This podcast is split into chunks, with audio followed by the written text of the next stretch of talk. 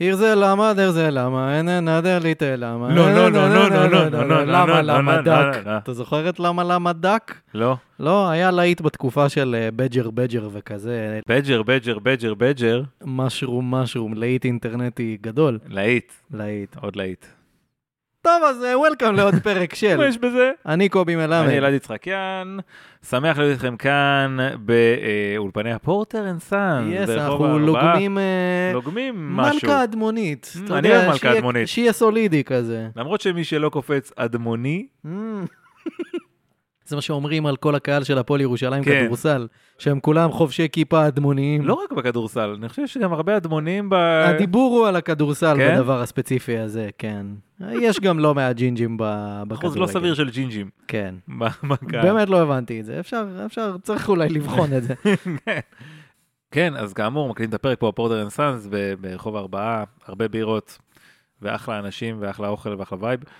אנחנו ניגש אה, לחוקי הפורמט קודם, או שקודם אה, נדבר על מי משלם? לא, בפרק בוא נדבר הזה? על חוקי הפורמט, אבל לפני שנעשה את חוקי הפורמט, רק נזכיר, אה, יש כן, לנו פרק לייב ב-8 באוגוסט, יום שלישי, במרכז עיניו לתרבות. אה, זה ככל הנראה הלייב האחרון שלנו לשנת אה, המס כן, לזמן מה, 2023, לזמן מה. אבל אה, רק נגיד שנשארו עוד ככה מעט כרטיסים, אז מהרו לרכוש. כן.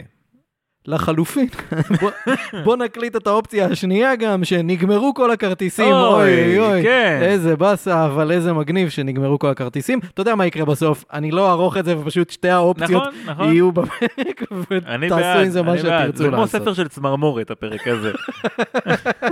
תבחרו, אתם תבחרו איך זה נגמר בשבילכם. מצוין. בכל מקרה, חוקי הפורמט הם ככה, קובי מביא סיפור אמיתי לחלוטין שקרה במציאות אך לשמה מופרך. אני לא מכיר את הסיפור, שומע אותו יחד איתכם בפעם הראשונה, אנחנו לא עורכים שום דבר, עושים את הכל בטייק אחד. יעקב, בוא ספר להם מי משלם לנו על הפרק הזה. כמובן במשפט, אה, שאנחנו מדברים על חברינו היקרים בקונגלומרט השינה הידוע בישראל, פנדה. פנדה, שמציעים מגוון פתרונות לשדרוג חוויית השינה בבית, בין אם זה מזרני שינה פרימיום ברמה הגבוהה ביותר, יפ. אבל באלפי שקלים פחות מהרמה השנייה הגבוהה ביותר. מהמם. שזה משתלם מאוד. כמובן, אה, מצעים רכים ונעימים, אה, הכרית הכי טובה שישנתי עליה אי פעם בחיים השתבח שם על Oh, הכרית yeah. ההיברידית של פנדה. ויש עוד מגוון דברים, אבל כמובן שיש מוצר חדש, מיטת עץ מלא, או. אה, מיטה חדשה של פנדה, ללא ברגים בכלל. נפלא בעיניי, עיצוב נורדי, מינימליסטי, כיף, מגיעה עם כרית גב בשלל צבעים. באמת, אבל יש שם כל כך הרבה מוצרים ורעיונות באתר של פנדה, כנסו לשם. כנסו לפנדה ZZZCOIL, ביקחו שם בדיוק את מה שבא לכם ומתאים לכם. כמובן שכל ההזמנות מגיעות במשלוח חינם לכל רחבי הארץ ובאספקה מהירה. אמ. אחות של מאיר, מה עם עוד אספקה? יש כזה? אה, זה ב- ילדים למ- סורגים. למחמציצים או משהו. כן, כן. מאיר, יפה. זה לא מאיר, זה מאיר. מאיר. נכון מאוד. קיצר, אה, כמובן שלאתר פנדה יש לנו קוד קופון. כנסו לאתר של פנדה, שימו שם קוד קופון יש 17, YESH17, ל-17 אחוזי הנחה על כל האתר עד סוף חודש יוני. יענו ממש עוד מעט, אז מהרו. לחץ גדול. פנדה, חלומות נעימים.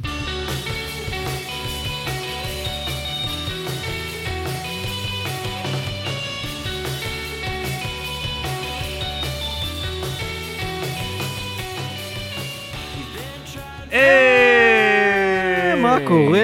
מה נשמיקי? היית בגולה הייתי בגולן. בשבוע האחרון? אה, לא, לא בשבוע האחרון, בניכר. ו- ולא בשנת המס הזו גם, או בקודמותה, קודמתה. כן, הייתי אה, בברלין, אין צורך להכביר במילים, נהנית אבל? נהניתי. מצוין. הופעה? לא הייתי בהופעה. חשבתי ללכת להופעה של יאק יונסון. יאקי מצלו. המוסיקאי השוודי הידוע. המוסיקה. יאק. יאק. יאק. יאק. כן, חשבתי, אבל אז חשבתי שוב, הבנתי שאין לי זמן. בכל זאת נסעתי שם ענייני עבודה. Mm-hmm. עבודה? עבודה. אה, כן, והיה לי איזה יום אחד פנוי, עשיתי כל מה שישראלי באירופה עושה, וזה הלכתי לפריימרק וקניתי המון, המון, המון בגדים לילדות שלי, Mm-hmm. אה, ולאליס היה חשוב גם שאני אביא לה ביצת הפתעה. כן, היא- היא ב- היא ממש בפייז חזק. לא. היא על עכשיו, הדבר. זה עניין של שבועיים, כזה, כן. והיא שם מאוד, אוקיי. זה אחלה, אין לי בעיה עם זה. ביצת הפתעה. אני אהבתי מאוד ביצות- ביצות מה הפתעה. הייתה ההפתעה אבל? זה כבר לא דברים שצריך להרכיב, זה כבר בא זה- מורכב מראש. ההרכבה היא מינימלית, כן. זה שניים שלושה חלקים. עכשיו היא קיבלה איזה רכב כזה, Mm. פעם אחרת חללית. אה, לא. לא, זה לא ה... אתה זוכר, הייתה כזה קולקציה של אפרוח עושה דברים, או כל לא, מיני לא. כאלה, נכון? כזה, ברווז שחקן גולף, בר- ברווז טייס, כן. כל מיני כאלה. ומדבקות שאתה צריך להדביק על זה, כן. מהמם. קשה מאוד. וואי, אה, גוד טיימס, בטח מלא מתו מחנק. כן, לא משנה. קיצר, אה, בואו נשים אה, כמה צלילים ונצא לדרך.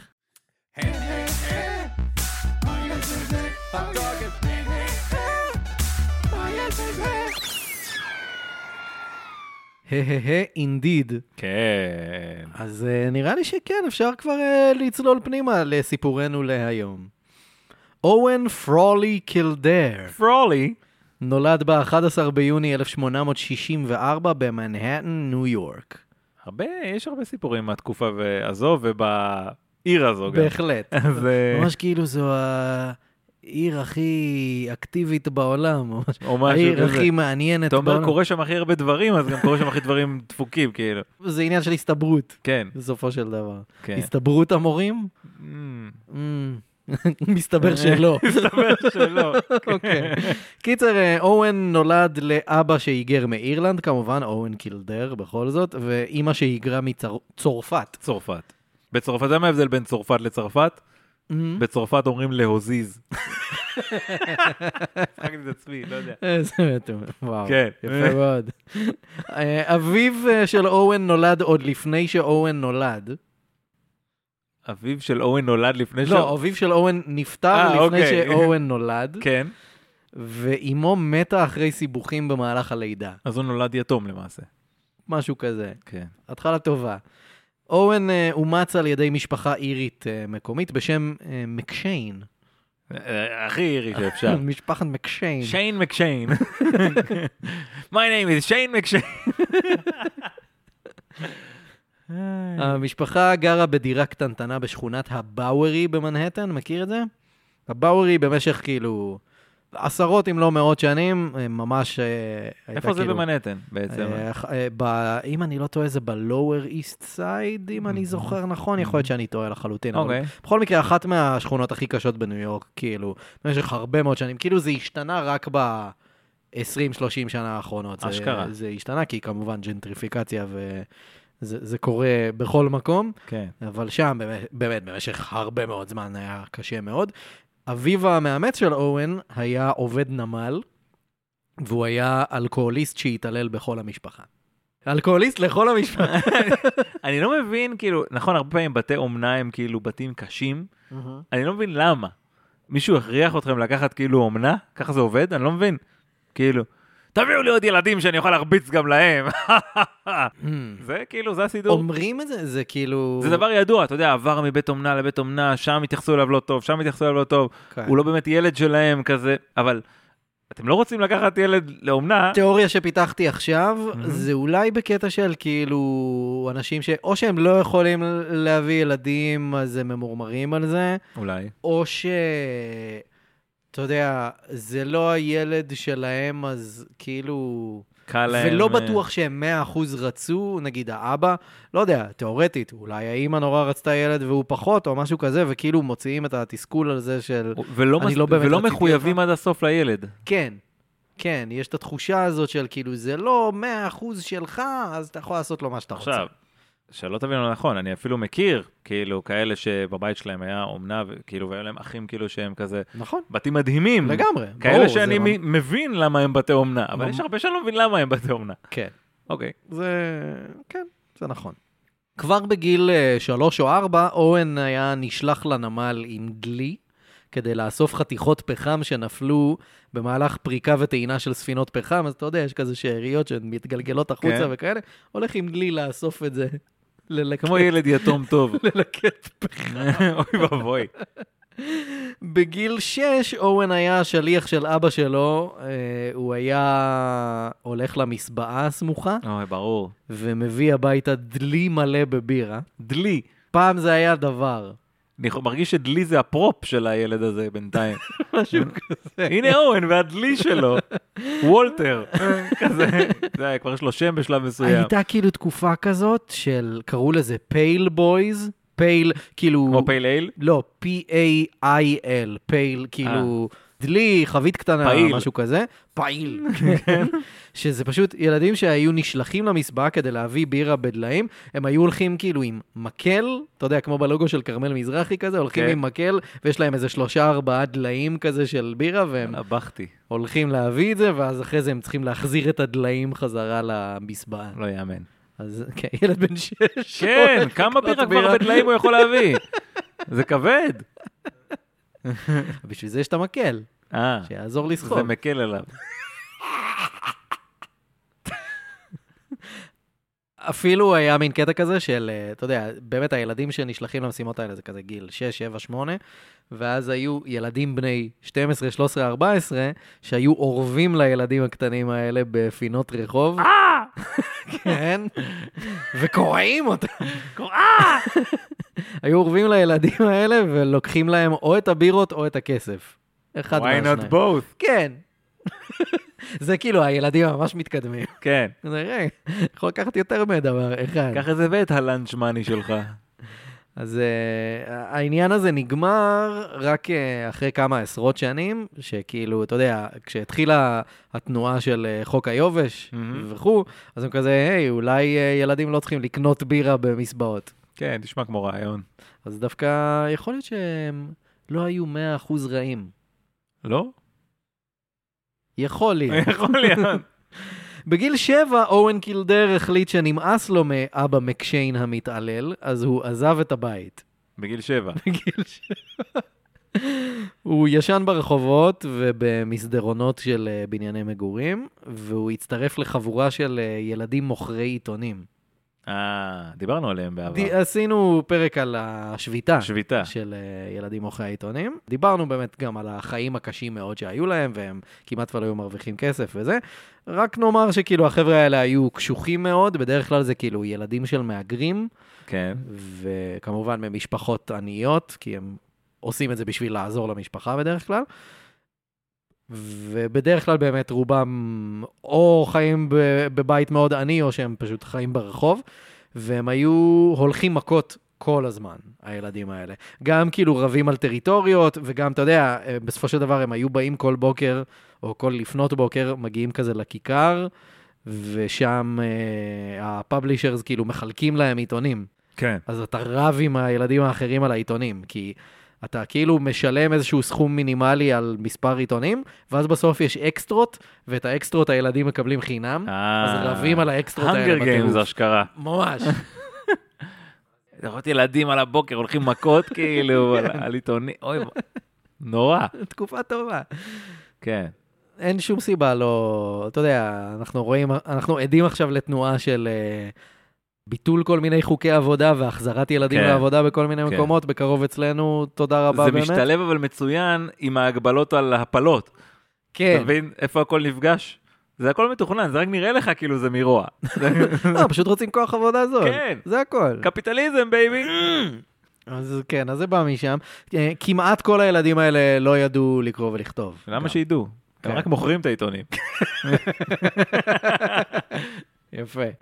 אורן היה ילד די גדול, פיזית, והוא ידע להשתמש טוב בידיים שלו. אז בריבים האלה, בקטטות בין הילדים, הוא היה מנצח. וכאילו, מהר מאוד כל הילדים ידעו לא להתעסק איתו כזה, בכל ואם זאת. הוא רוצה את העיתונים האלה, הוא ייקח את העיתונים האלה, נקודה. עכשיו, אה, רבים מהנערים האלה, אתה יודע, ילדים ונערים שאין להם הרבה כסף באותה תקופה, גדלים קצת וזה, הרבה מאוד מהם הלכו לאגרוף. זה איכשהו, כן, מעבר הגיוני כזה. אשכרה להילחם עבור ה... Fight for your life. כן, להיל- להילחם עבור השכר שלך. כאילו אין מה, מה, כאילו זה הכי, מ- אה, אה, כאילו מנטליות של עבדים כזה. נכון. כן, זה אין... אה, זה ממש ככה.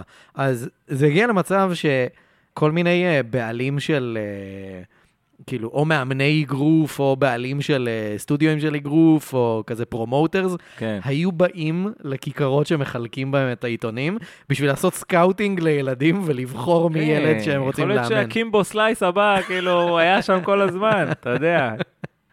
קימבו גם נלחם בשביל הלחם שלו, איזה אפשר אגדה. להגיד, איזה ברחוב. איש אגדה ללא טכניקה בכלל. ללא לא טכניקה, אבל איזה איזה ידיים כבדות. וואי וואי וואי, איזה ידיים. קיצר, אז אה, אורן סיפר, הייתי גדול מימדים, הפרצוף שלי היה כמו של בולדוג, השרירים שלי היו חזקים, הרוח שלי התקשחה בזכות החיים בחוץ בכל תנאי מזג האוויר, ובלי לשים לב, גם הכישרון שלי באומנויות האגרוף החל להתבלט. ואנשים מהתחום שמו לב אליי, בתקווה שאהפוך למתמודד של ממש בזירה. אוקיי. אז אורן נכנס לעולם האגרוף, מה שנקרא בר נקל בוקסינג, כן. אגרוף ללא כפפות. שזה בעצם אגרוף שכונה, אפשר להגיד. כן, זה ממש אגרוף מחתרתי, כאילו, כן. במועדונים ופאבים פייט וכאלה. קלאב של ילדים, אם תרצה. לגמרי. אז הוא, הוא רצה מן הסתם להרוויח כסף, כי לא היה לו כלום, אז הוא לקח כל הזמן קרבות, כאילו, לא היה עושה הפסקות לעניין, להחלים. כן. היה פשוט נל- נלחם קרב אחרי קרב אחרי קרב כמה שיותר, כדי לעשות כמה שיותר כסף. ובאמת, הקרבות האלה היו מתרחשים בכל מיני אה, מסבעות ואולמות אה, צפופים ואפלים מי כאלה. האנשים האלה שבאים לראות את הילד הזה הולך מכות? מהמרים, ובר נקל פייט כאילו. פשוט מהמרים. כן, אוקיי. מהמרים ושיכורים. עכשיו, לא רק המתאגרפים היו נלחמים, בכל ערב היו גם מכות בקהל, כי כאילו, אתה שם בטח. ש- שיכורים ומהמרים, אה, אז ברור שהם יריבו. והחבר'ה שהפסידו בקרבות האלה, כאילו, סתם, אה, אתה יודע, במכות בקהל, כן. אנשים היו כאילו שודדים אותם אחרי שהם מפסידים, כאילו, הם מאולפים על הרצפה, ואז מפשיט... כזה, בטח. מפשיטים אותם, לוקחים להם את כל הכסף, זורקים אותם עירומים לרחוב, כאילו, זה מה ש... זה כמעט אתה מנצח או שאתה מת. זה כמעט זה. כן. עכשיו, כאילו, קראנו לזה אגרוף או ברנקל בוקסינג, אבל בתכל'ס זה היה כאילו בלי חוקים. אתה יכול כן. לעשות מה שאתה רוצה. כאילו, חוץ מלהשתמש בנשקים ואביזרים חיצוניים, לבעוט בביצים. אפשר היה הכל. נשיכות, חניקות, שריטות, בית... ממש, הם היו עושים הכל. זה כן. היה סוג של ההתחלה של MMA כזה Mm. בארצות הברית. עכשיו, הקרבות האלה היו נמשכים עד שאחד המשתתפים אה, מתעלף או נכנע, כאילו אין כזה אין time שופט limit. שיעשה TKO. לא, יש כאילו, יש סיבובים, תלוי בקרבות, לפעמים זה ס- סיבובים של דקה, סיבובים של שתי דקות וכאלה, אבל כאילו הקרבות יכולים להימשך כזה 50 סיבובים לפעמים. או גאד. פשוט כאילו... Oh, אין שופטים. אין מי אין. שיחליט את זה, נכון? אין מי שיגיד, אה, אוקיי, נראה לי הוא ניצח. אני לא סגור על האם יש שופטים או לא. כאילו, יכול להיות שהיו שם שופטים בקטע של כאילו, אתה יודע, להרחיק קהל וכזה להכריע מי ניצח. כן. יש מצב שזה כן היה. אבל זה היה צריך להיות ניצחון מובן מאליו. זאת אומרת, אם מישהו מתעלף זה ברור. כן, אם מישהו נכנע זה ברור. אם לא, מ, בעיה. כן, אבל מצד שני, אתה יכול להגיד, אני נכנע ליריב שלך, והיריב שלך משחרר אותך, ואז אתה כזה ממשיך כאילו לא קרה כלום, והוא כזה, אבל הוא נכנע, וכזה, אני לא שמעתי שהוא נכנע. אה, כזה. אז יכול להיות שבגלל זה צריך שופט. רואים בעצם. שראית הרבה הרבה WWF. בדיוק. עכשיו, אמ, אורן הפך ללוחם די מצליח בסצנת האנדרגראונד של ניו יורק. הבעיה שלו הייתה שהוא היה מאוד חמום מוח. Mm. כאילו, אתה יודע, היו לו מאמנים וזה, והם נותנים לו הוראות, אז כזה בשניים, שלושה סיבובים הראשונים הוא כזה מקבל את ההוראות שלהם ועושה מה שאומרים לו, ואז הוא כזה ממש מתעצבן על היריב שלו, ופשוט כאילו לא רואה בעיניים ועושה מה שבא לו ופשוט כן. מתחרפן כזה, וזה גרם לו להפסיד מדי Mm, פעם. כי הוא איבד עשתונות, אבל הקהל מאוד אהב לראות את, הק... את הקרבות שלו, הוא היה מאוד פופולרי בקרב הקהל בגלל שהוא מלהיב. כאילו, כן. אדם שמשתולל פשוט. אנשים אוהבים את זה. אוהבים את ה- את האחד שלא מפסיק לזרוק אגרופים, גם אם הוא חוטף, וזה, אוהבים את זה. אתה זוכר את הקוריאן קוריאן זומבי, כן. בדיוק. ב-UFC, כן. כן. היה לוחם ב-UFC שקראו לו קוריאן זומבי, שהוא פשוט באמת היה כאילו, פשוט שולח אגרופים ובעיטות נונסטופ. הוא גם כאילו. היה סופג נונסטופ. כן, אבל כאילו, הוא היה בסדר עם לספוג כן. נונסטופ איכשהו. בכל זאת מדהים. זומבי. כן.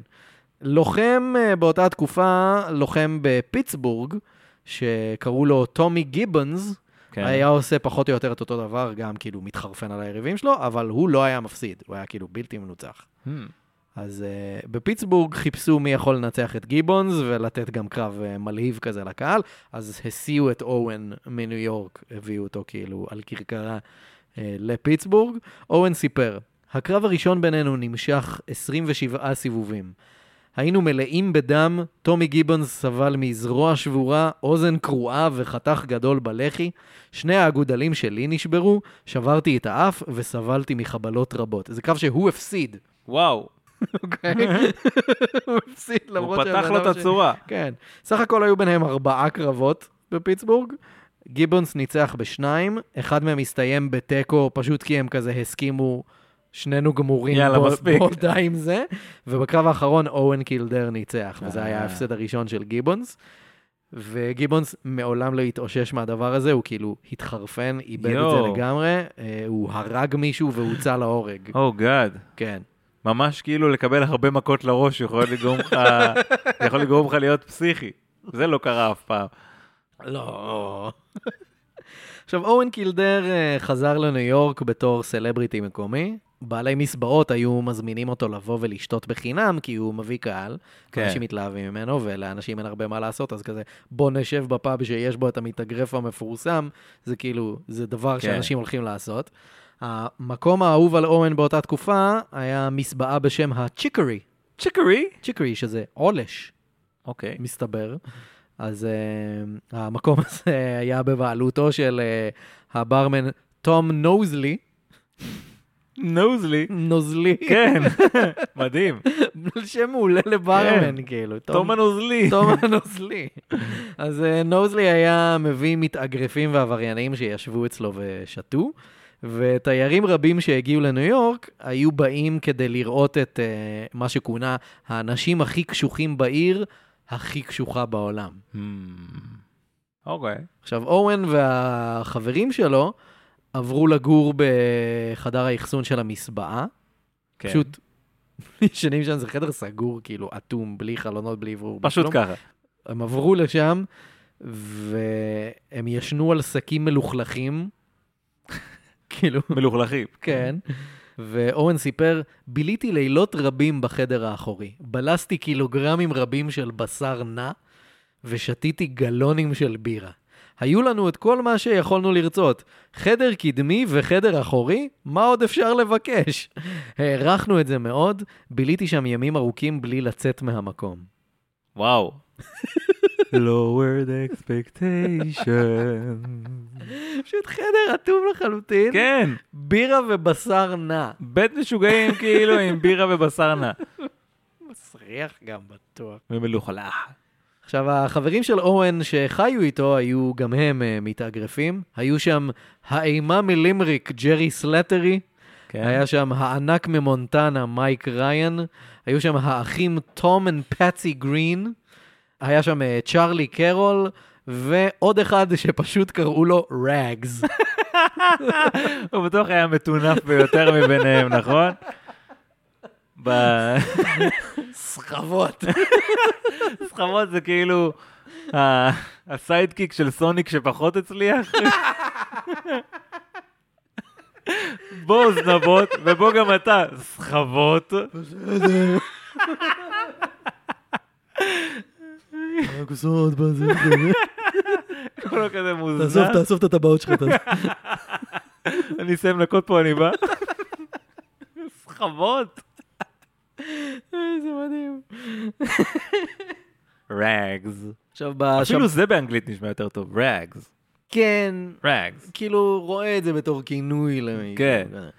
ב-WWF היה ג'רי סאגס סאגס, אוקיי. מדלדל. עכשיו, ב- בשבתות החבר'ה היו מקבלים אה, משכורת, ואז הם היו הולכים לקנות שקים גדולים של בשר, נא. ומביאים אותה, את השקים האלה חזרה למחסן. כן, ואז הם כאילו אוכלים את זה במהלך השבוע כזה. נהדר. עכשיו, העשירים מאפטאון, מה כן. זה נקרא, החבר'ה מהמעמד הגבוה, כל הזמן שמעו סיפורים מהתיירים על המקום הזה שבו כל העבריינים והמתאגרפים מבלים, וכל האנשים הקשוחים נמצאים וזה, אז העשירים התחילו לבוא לשם, אתה רואה כאילו פאב מגעיל בשכונה קשה ומלא כזה כרכרות מפונפנות כזה בחוץ, ואנשים עם חליפות אה, יורדים כן. ונכנסים לשם, ואז הם כזה מתיישבים על כזה, אתה יודע, אה, אמ, ארגז הפוך וכל מיני ברור. כאלה. זה היה הווייב, זה הפך למשהו של מגניבים של העשירים. עכשיו, אה, המתאגרפים, הם היו לוקחים גיר ומציירים אה, בגיר עיגול על הרצפה, והעשירים היו זורקים לשם כסף, ובהתאם לכמות הכסף שהיה בתוך העיגול הזה, המתאגרפים היו עושים קרבות. Hmm. אם היה שם הרבה כסף, יותר קרבות, יותר סיבובים וזה. אם היה מעט, אז קרבות קצרים, מעט וזה. מטורף.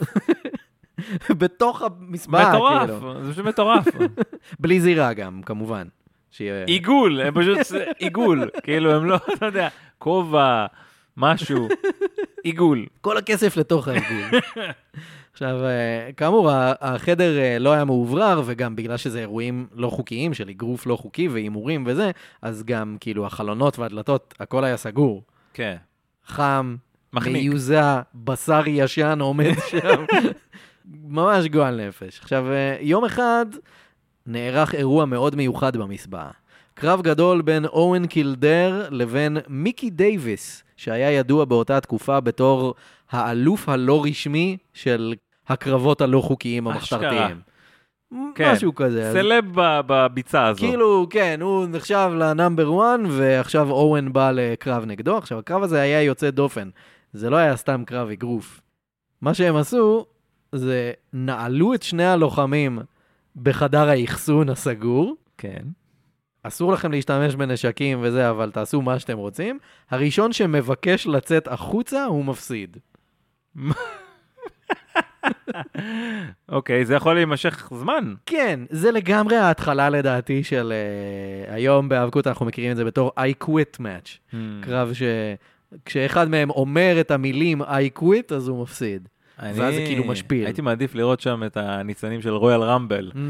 אה, האחרון שנשאר בתוך, כאילו. כן, צריך להעיף את כולם החוצה. שזה גם יש את זה, יש, את ה- יש את זה ברויאל רמבל, את ה... כאילו אם אתה תעיף את כולם החוצה ולא יחזרו, אפשר להעיף החוצה. זו המטרה של הרויאל זה רמבל, לא, אתה צריך אפשר להישאר גם, אה, האחרון אפשר גם בזירה. לעשות פין דאון, לא? אי אפשר? אה, אתה רק מעיף אותם החוצה. אין אה, זורק שופט מעל החבל העליון. שיספור, לא? אה, גם היו כל מיני טעויות של מתאבקים אה, בשנים הראשונות, שהם ניסו להצמיד, ואז כזה, שופט בא אליהם כזה, לא, אתה צריך לזרוק אותו. מה אה, עם הכנעות? אין הכנעות? שום דבר, שום דבר, רק לזרוק אותם החוצה מעל החבל העליון. וואלה. כן. אוקיי. כל זאת ועוד אה, בפינת אה, שטות שטות מהאבקות מהאבקות. שאנחנו עושים בפרקי הבונוס שלנו בפטריון. קיצר, אז אה, באמת, הדרך היחידה לנצח זה כשאחד מהחבר'ה מוותר ומתחנן שיפתחו לו את הדלת.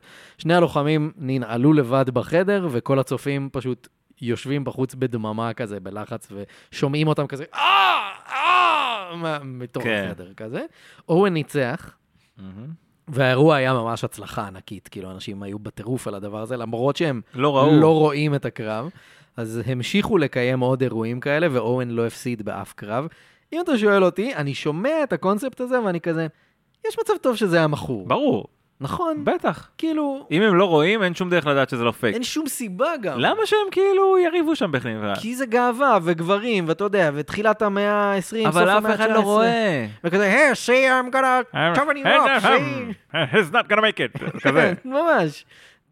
אני, כן. אני מבין את זה, והמצ'ואיזם כאילו בטירוף. אבל באותה תקופה. בסוף, תשמע, אף אחד לא באמת רוצה לחטוף מכות שם. כן, זה כאילו יכול להיות ממש כסף קל אם אתם כן. לא עושים כלום.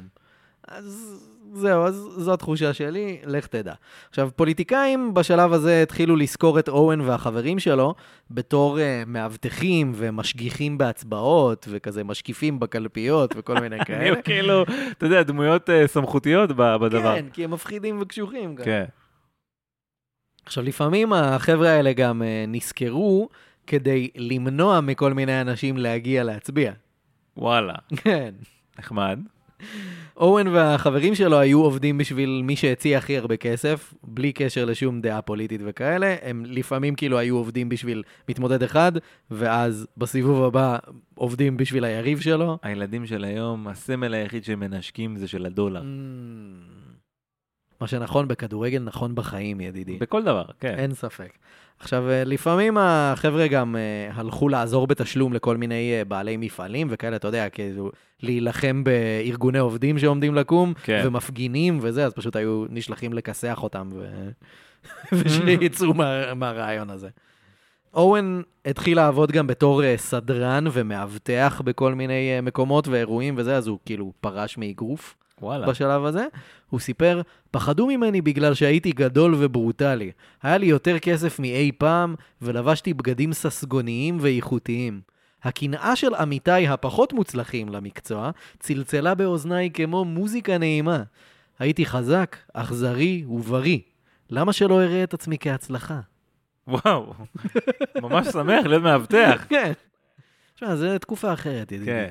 לא שיש אה, בושה בלהיות מאבטח. לא, אבל כאילו, אתה יודע, הוא טיפס מקרבות אגרוף ללהיות מאבטח, שזה פשוט, אתה יודע, עבודה מכובדת ל- לחלוטין, אבל הוא כן. רואה את זה באיזה כאילו כהצלחה פנומנלית. כן, כאילו, זה, מושא ל- זה לקנאה. השדרוג בחיים שלו, כן, הוא עבר נכון. לזה.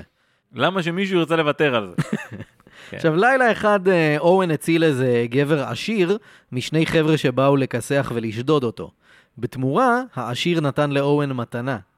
גור בולדוג גזעי בשם ביל. אתה זוכר שבהתחלה הוא אמר כן, שיש לו פני בולדוג? פרטני בולדוג, נכון. אז הוא קיבל גור בולדוג למרות שהיה עכשיו. רמז, אה, רמז אה, מקדם, אפשר כן. להגיד. עכשיו, אורן סיפר, זה, זה ציטוט יפהפה, זה קצת ארוך, אבל זה ציטוט אוקיי. יפהפה. יש לי זמן. הבאתי את הכלבלב לדירה שלי. בהתחלה הוא בחן את הסביבה החדשה שלו ובהה בי ברצינות. הוא טיפס לקצה המיטה ונתן יללה קטנה. רציתי לתפוס אותו בצוואר ולזרוק אותו לרצפה, אבל כשידי נגעה בו, הוא הרגיש כל כך רך ונעים, אז ליטפתי אותו. באותו הלילה הלכתי לעבוד באיזו מסבעה, אבל לכל אורך הערב עלו בי מחשבות על הדבר הקטן שמחכה לי בחדר. זו הייתה תחושה חדשה עבורי, לראות יצור ששמח בכל פעם שאני מופיע לפניו. אולי הייתה בזה גם קצת אנוכיות מצידו, כי תמיד היו לי חלב ודברים טובים לאכול, אך עדיין הייתה בזה הרבה יותר כנות ויושרה מאשר ברכת שלום או הזמנה רועשת לשתות עם מכרים. תשמע, קודם כל ציטוט באמת יפה, וכן, כלבים, בעלי חיים, באופן כללי. בעלי חיים באופן כללי. זה יכול ללמד אה, הרבה על רגישות ועל... אה, אני רוצה להגיד אהבה ללא תנאים, ברור שכלב יש לו אינטרס, כן? אין, אה, אין שאלה, כן. אבל הוא גם עדיין שמח לראות אותך הוא בלי לא קשר. יכעס עליך. אתה לא יכעס חוזר עליך. הביתה, הכלב תמיד ישמח. הוא אין. לא שומר לך טינה, הוא לא מתעסק איתך כן. באגו. הקטע של... אה, באמת זה שינה לי את החיים, הקטע של לחזור הביתה לדובי. כן. כל פעם, כשעוד הייתי גר לבד וזה, לחזור מהמם. הביתה, ותמיד כשיש מישהו שמחכה לך בבית כן. ושמח שאתה בא, שינה לי את החיים. במיוחד תחשוב, ילד כזה שמאיזה רקע הוא בא. כן. זה מטורף. לגמרי. אורן התחיל אה, לבלות יותר זמן בבית עם ביל, כי הוא ממש התאהב בכלב הזה. הוא תלה סוף סוף תמונות על הקירות הריקים בבית שלו. הוא השתנה. ושיפץ את הבית. לכלב היה קולר צבעון, צבעוני ומרהיב כזה, מאוד יפה. אנשים ברחוב היו לפעמים שואלים את אורן, מי מביניכם הוא הכלב? וואו. כזה. אורן התחיל לעבוד בתור אה, מדריך טיולים לתיירים שבאו לעשות סיורים בשכונות הקשות של ניו יורק. מטורף. לילה אחד הוא עשה סיור לשלושה חבר'ה צעירים שלמדו באוניברסיטת פרינסטון היוקרתית. כן.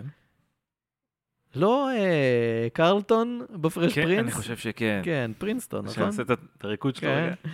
אז, אה, אז הם עברו בין אה, כמה מסבעות, ואורן ממש נגעל מהחבר'ה האלה כי הם לא יודעים לשתות.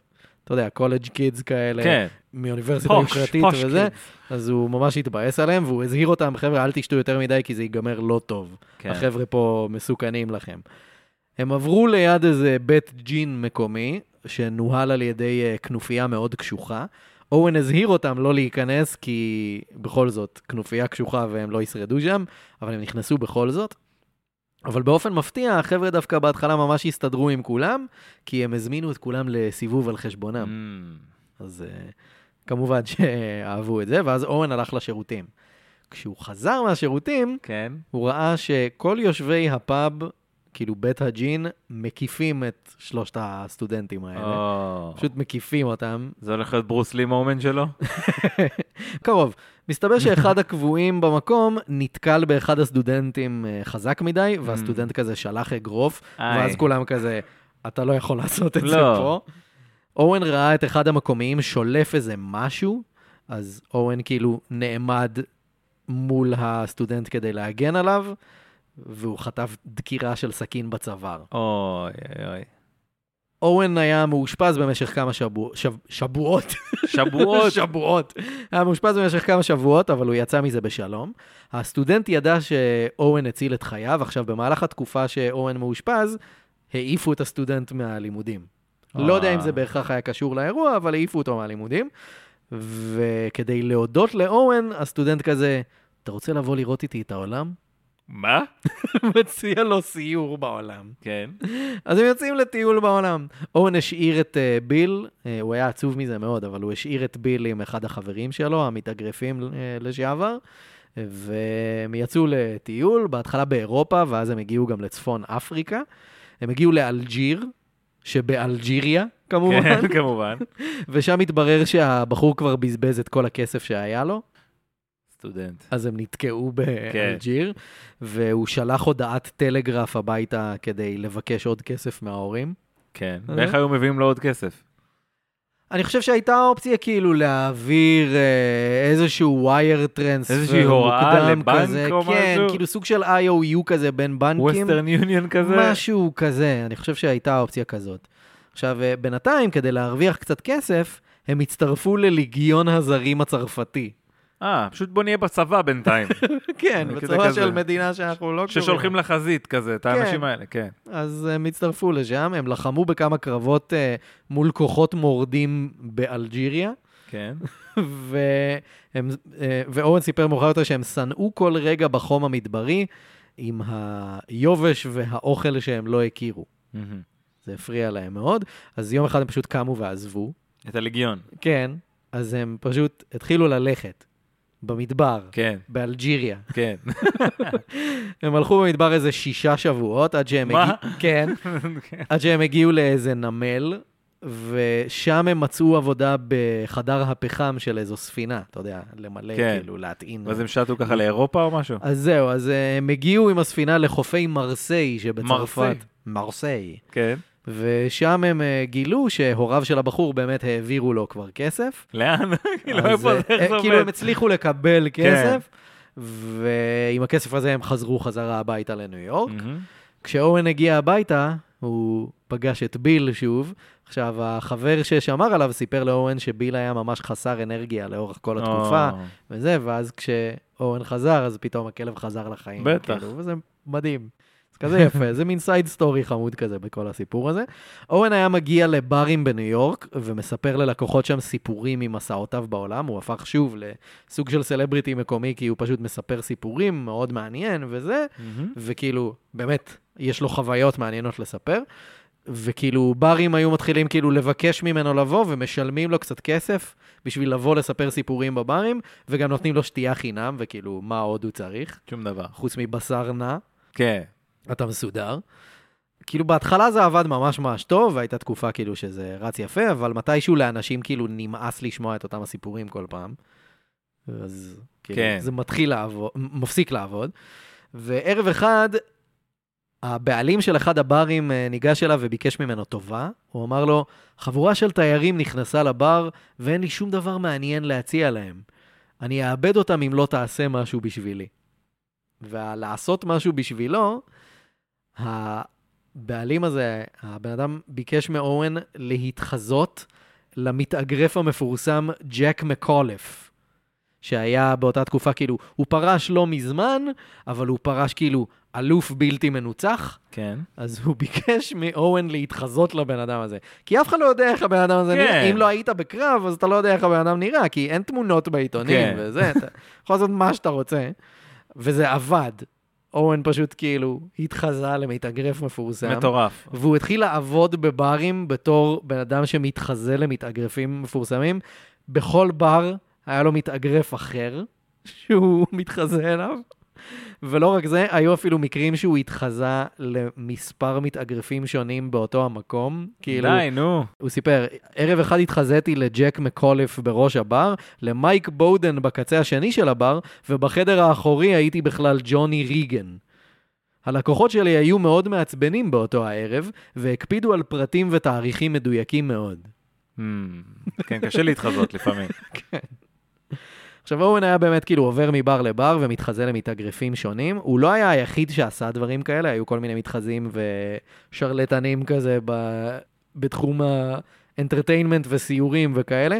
באותה תקופה היה שם אה, בחור בשם צ'אק קונרס, שהוא היה עושה לתיירים כל מיני סיורים כאלה, ב, אתה יודע, חדרי אופיום ומעונות זימה, הוא קרא לזה. וואט. כל מיני כאלה. בפועל הוא פשוט היה כאילו לוקח איזה דירה נטושה, מכניס לשם כמה הומלסים וכמה חברים שלו, משלם להם קצת, והם- והחבר'ה האלה פשוט היו מתחזים למסוממים. בסדר. מה? ואנשים באו לראות את הסיורים האלה. כן. כאילו, אה, תיירים. תארי. בתקופה הזו ברים אה, התחילו להיסגר בעקבות העלייה כאילו של אה, חוקים. תנועת ההתנזרות מאלכוהול ויובש וזה. אורן, אה, זה עוד לפני חוק היובש, אבל כאילו כן. הייתה תנועה, זה, דיברנו על זה כבר. אה, אורן וחבריו אה, התקשו למצוא עבודות בתעשייה. יום אחד אורן ישב באיזה בר עם אה, שני חברים שלו. שלושתם סיפרו כמה נמאס להם מהבלגן בתחום ומחוסר היציבות ב... במקצוע וזה. כן. אז ביחד הם החליטו לעשות הסבה מקצועית ולהתחיל לעבוד בקטיף תותים.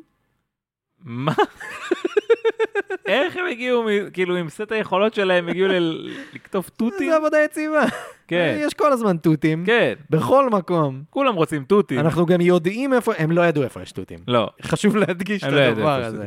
הם לא ידעו לאן ללכת, אז הם כאילו התייעצו עם כמה אנשים, וכשאני אומר כמה אנשים זה כאילו נוודים והומלסים, Mm. שהם כזה, ראית תותים במקרה איפשהו, כזה. הם ניסו לקחת רכבות, אבל הם לא ממש הבינו איך השיטה של רכבות עובדת, והם לא ידעו את- איך עובד הקטע של להחליף רכבות בדרך. אז כאילו, פעם אחת הם נגיד הגיעו להובוקן, והם ירדו מהרכבת, לא ידעו מה לעשות, והם היו צריכים להגיע לניוארק, שזה איזה 15 קילומטר משם, אז הם פשוט הלכו ברגל את זה. וואו. ובניו-יורק הם השתכרו מאוד, והם לא ידעו מה לעשות וזה, אז הם החליטו ללכת לפילדלפיה, כי מפילדלפיה יש רכבת ישירה לניו יורק. הם התרחקו עוד יותר הם בעצם. הלכו לפילדלפיה, כן. שזה איזה 70 ומשהו קילומטר. הם התרחקו מניו יורק כדי לחזור לניו יורק. כן. כן. אז אה, הם הגיעו לפילדלפיה, הם בילו שם יומיים ברחובות העיר, בחיפושים אחר חוות שמגדלות תותים, הם עוד לא ויתרו על הרעיון הזה. נגמר להם הכסף, אז הם עלו על רכבת לניו יורק בלי לשלם. כן. ולכל אורך הנסיעה הם פשוט בהו בעובדי הרכבת בכעס כזה, בקטע של כאילו, אל תתחילו איתנו, כן. אנחנו פה בחינם וזה בסדר. השלושה חזרו הביתה, ויתרו על החלום של התותים ושבו לחיי הברים. בין לבין הם גם קפצו לוונצואלה לכמה שבועות, כי היה שם ניסיון הפיכה כנגד הדיקטטור המקומי צ'יפריאנו קסטרו, כן. אז הם ניסו לעזור. מה? מה? לא יודע, לא הצלחתי למצוא על זה כמעט כן. כלום, אבל... מה אתם קשורים? הם ניסו לעזור, היו שם הרבה אמריקאים, אני מניח צ'יפריאנו. שהיה בזה הרבה כסף, כן. פשוט, אבל הם לא השתתפו בקרבות בעצמם, זה כן, הם כאילו עזרו מאחורי הקלעים כזה. יום אחד שלושת החבר'ה עמדו מחוץ לבר בשם קלהנס, שבו אוהן וחבריו אהבו מאוד לעבוד. אישה עברה ברחוב, ושני החברים של אוהן קצת הציקו לה. האישה צעקה עליהם, אתם גברים מבוגרים! מעליב. תעזבו אותי, קצת כזה. מעליב. ובאותו הרגע, אורן כזה, כנראה הייתה לו איזה הערה מהדבר, אז הוא ניגש למקארתי, אחד משני החבר'ה שלו, ניגש אליו, הכינוי שלו היה Thin מקארתי, כן. כנראה בגלל זה הוא ניגש דווקא אליו. מהמם. ניגש למקארתי, דפק לו אגרוף מתחת לאוזן, מקארתי כאילו נפל, התעלף, וואו. ואורן לקח את היד של האישה הזאת ואמר לה, עדיף שאני אלך איתך כמה בלוקים. החבר'ה פה שיכורים ויכול להיות שהם יבואו להציק לך שוב. אז Mm. הוא לקח אותה לסיבוב, ובדרך הם שוחחו על החיים שלהם, הוא סיפר על הכלב שלו. על ביל. האישה, קראו לה מארי רוז, היא הייתה מורה, וכשהם הגיעו לבית שלה, היא אמרה לאוהן, אולי כדאי שתפסיק להסתובב עם חבורה של אידיוטים. נשמע כמו טיפ טוב. והיא הוסיפה, נסה להיות גבר. לגבר אמיתי יש יותר שכל מאשר שרירים. בסדר. אורן חזר לבר, אבל הוא לא נכנס פנימה. הוא התיישב בחוץ על, ה... על המדרכה, והוא הסתכל פנימה וראה את האנשים שנכנסים ויוצאים וזה, ואז הוא פשוט הלך הביתה, והוא לקח את אה, ביל לטיול ארוך ברחבי אה, השכונה והאזור, והוא מעולם לא חזר לקלי הנדס, Mm. בזכות ההערה הזאת, והוא שוב החליף מקצוע, והוא התחיל לעבוד בתור מאמן אישי של עשירים. מעניין. איפשהו בין מאמן אישי לכזה מנצל עשירים כן. בפוזה של אני מאמן אתכם.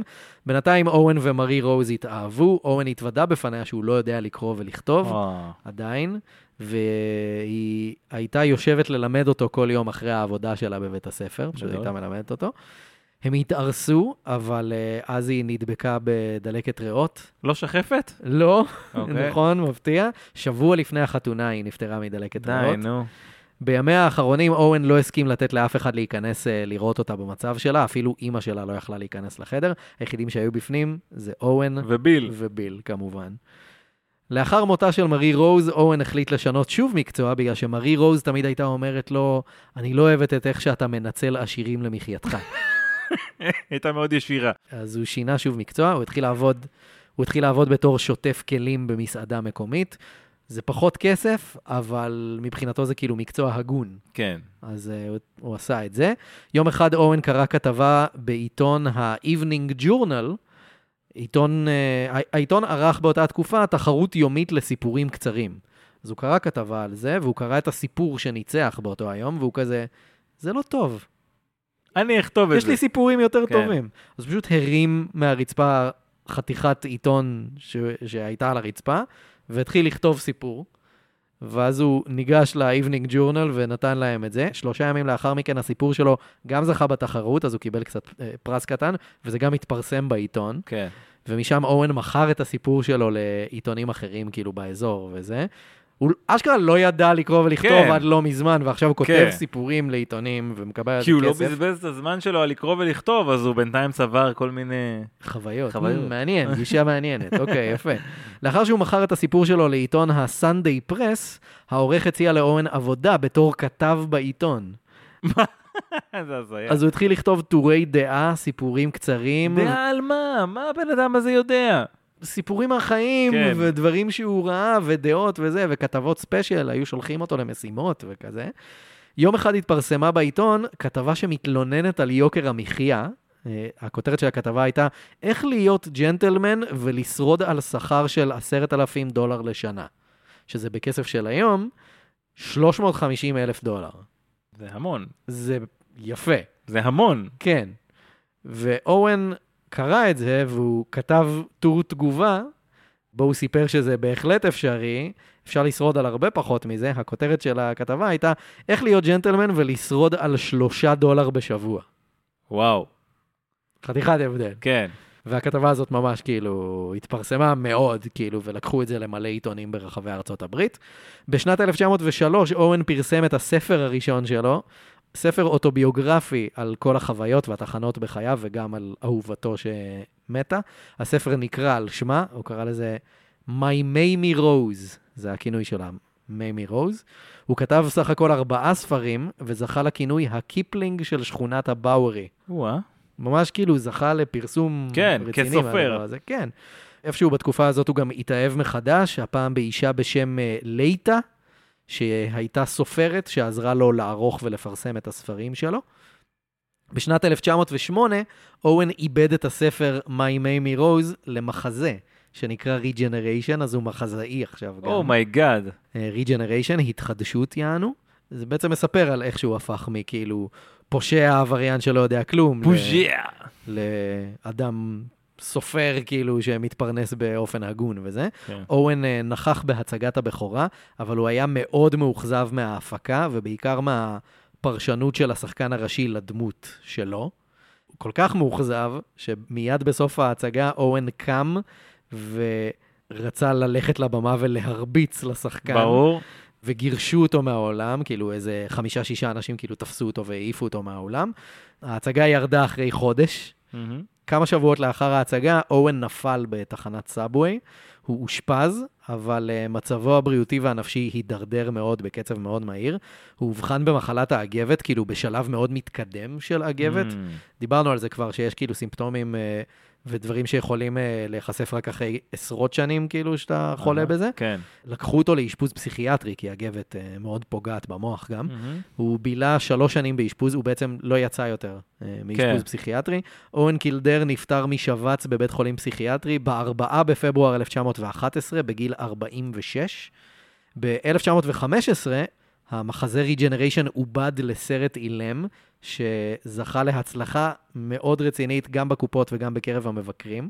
נחשב לסרט חשוב, כאילו לאחת מאבני הדרך במה שהפך אה, בהמשך לז'אנר סרטי הגנגסטרים. זה לא בדיוק סרט גנגסטרים, אבל עדיין זה כאילו עבריין ברחובות מהמם. וזה, אז כאילו זה נתן המון השראה לז'אנר.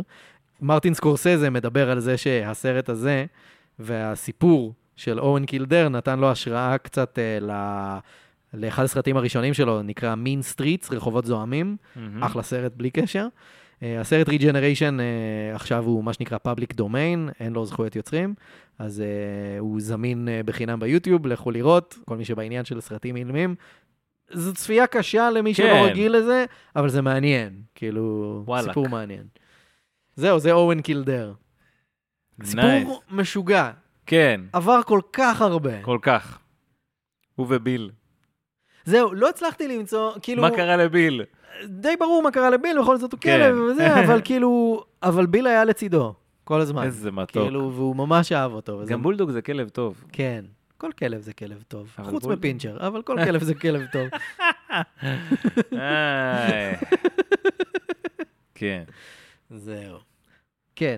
טוב, אה, סיפורו של אורן קילדר, אהבתי מאוד. בהחלט, גם אני. אז אה, בואו נסיים. כמובן, אה, נאמר שזה היה עוד פרק של... מה יש בזה? ולפני שנסיים, נזכיר את חברינו היקרים בפנדה, כנסו לאתר פנדה ZZZCOIL, שימו שם קוד קופון יש 17 ל-17 אחוזי הנחה. כן, ואפשר למצוא אותנו כאמור, רגע, עוד לפני איפה אפשר למצוא אותנו? פרק לייב, השמיני לשמיני, במרכז עיניו לתרבות. אני לא יודע אם יש כבר, כר- אם יש עדיין כרטיסים או שכבר אין, אבל אם יש אז תקנו ונתראה שם. אמ, יהיה מגניב. אפשר למצוא אותנו בספוטיפיי, באפל פודקאסט, באתר שלנו, מה יש בזה דוט קום, בפייסבוק, אה, כנסו למה יש בזה הקבוצה, אנחנו בטוויטר ובאינסטגרם, ביוטיוב. אה, תומכים ותומכות שלנו בפטריון, תודה לכם. ולכן, מדי יום שלישי פרק בונוס בפטריון. וזהו, רעיונות לפרקים אפשר לשלוח ל-ideas את מה יש בזה דוט קום, זה המייל שלנו. יעקב, תודה רבה לך. תודה רבה לך, ידידי. ועד הפרק הבא. יאללה ביי!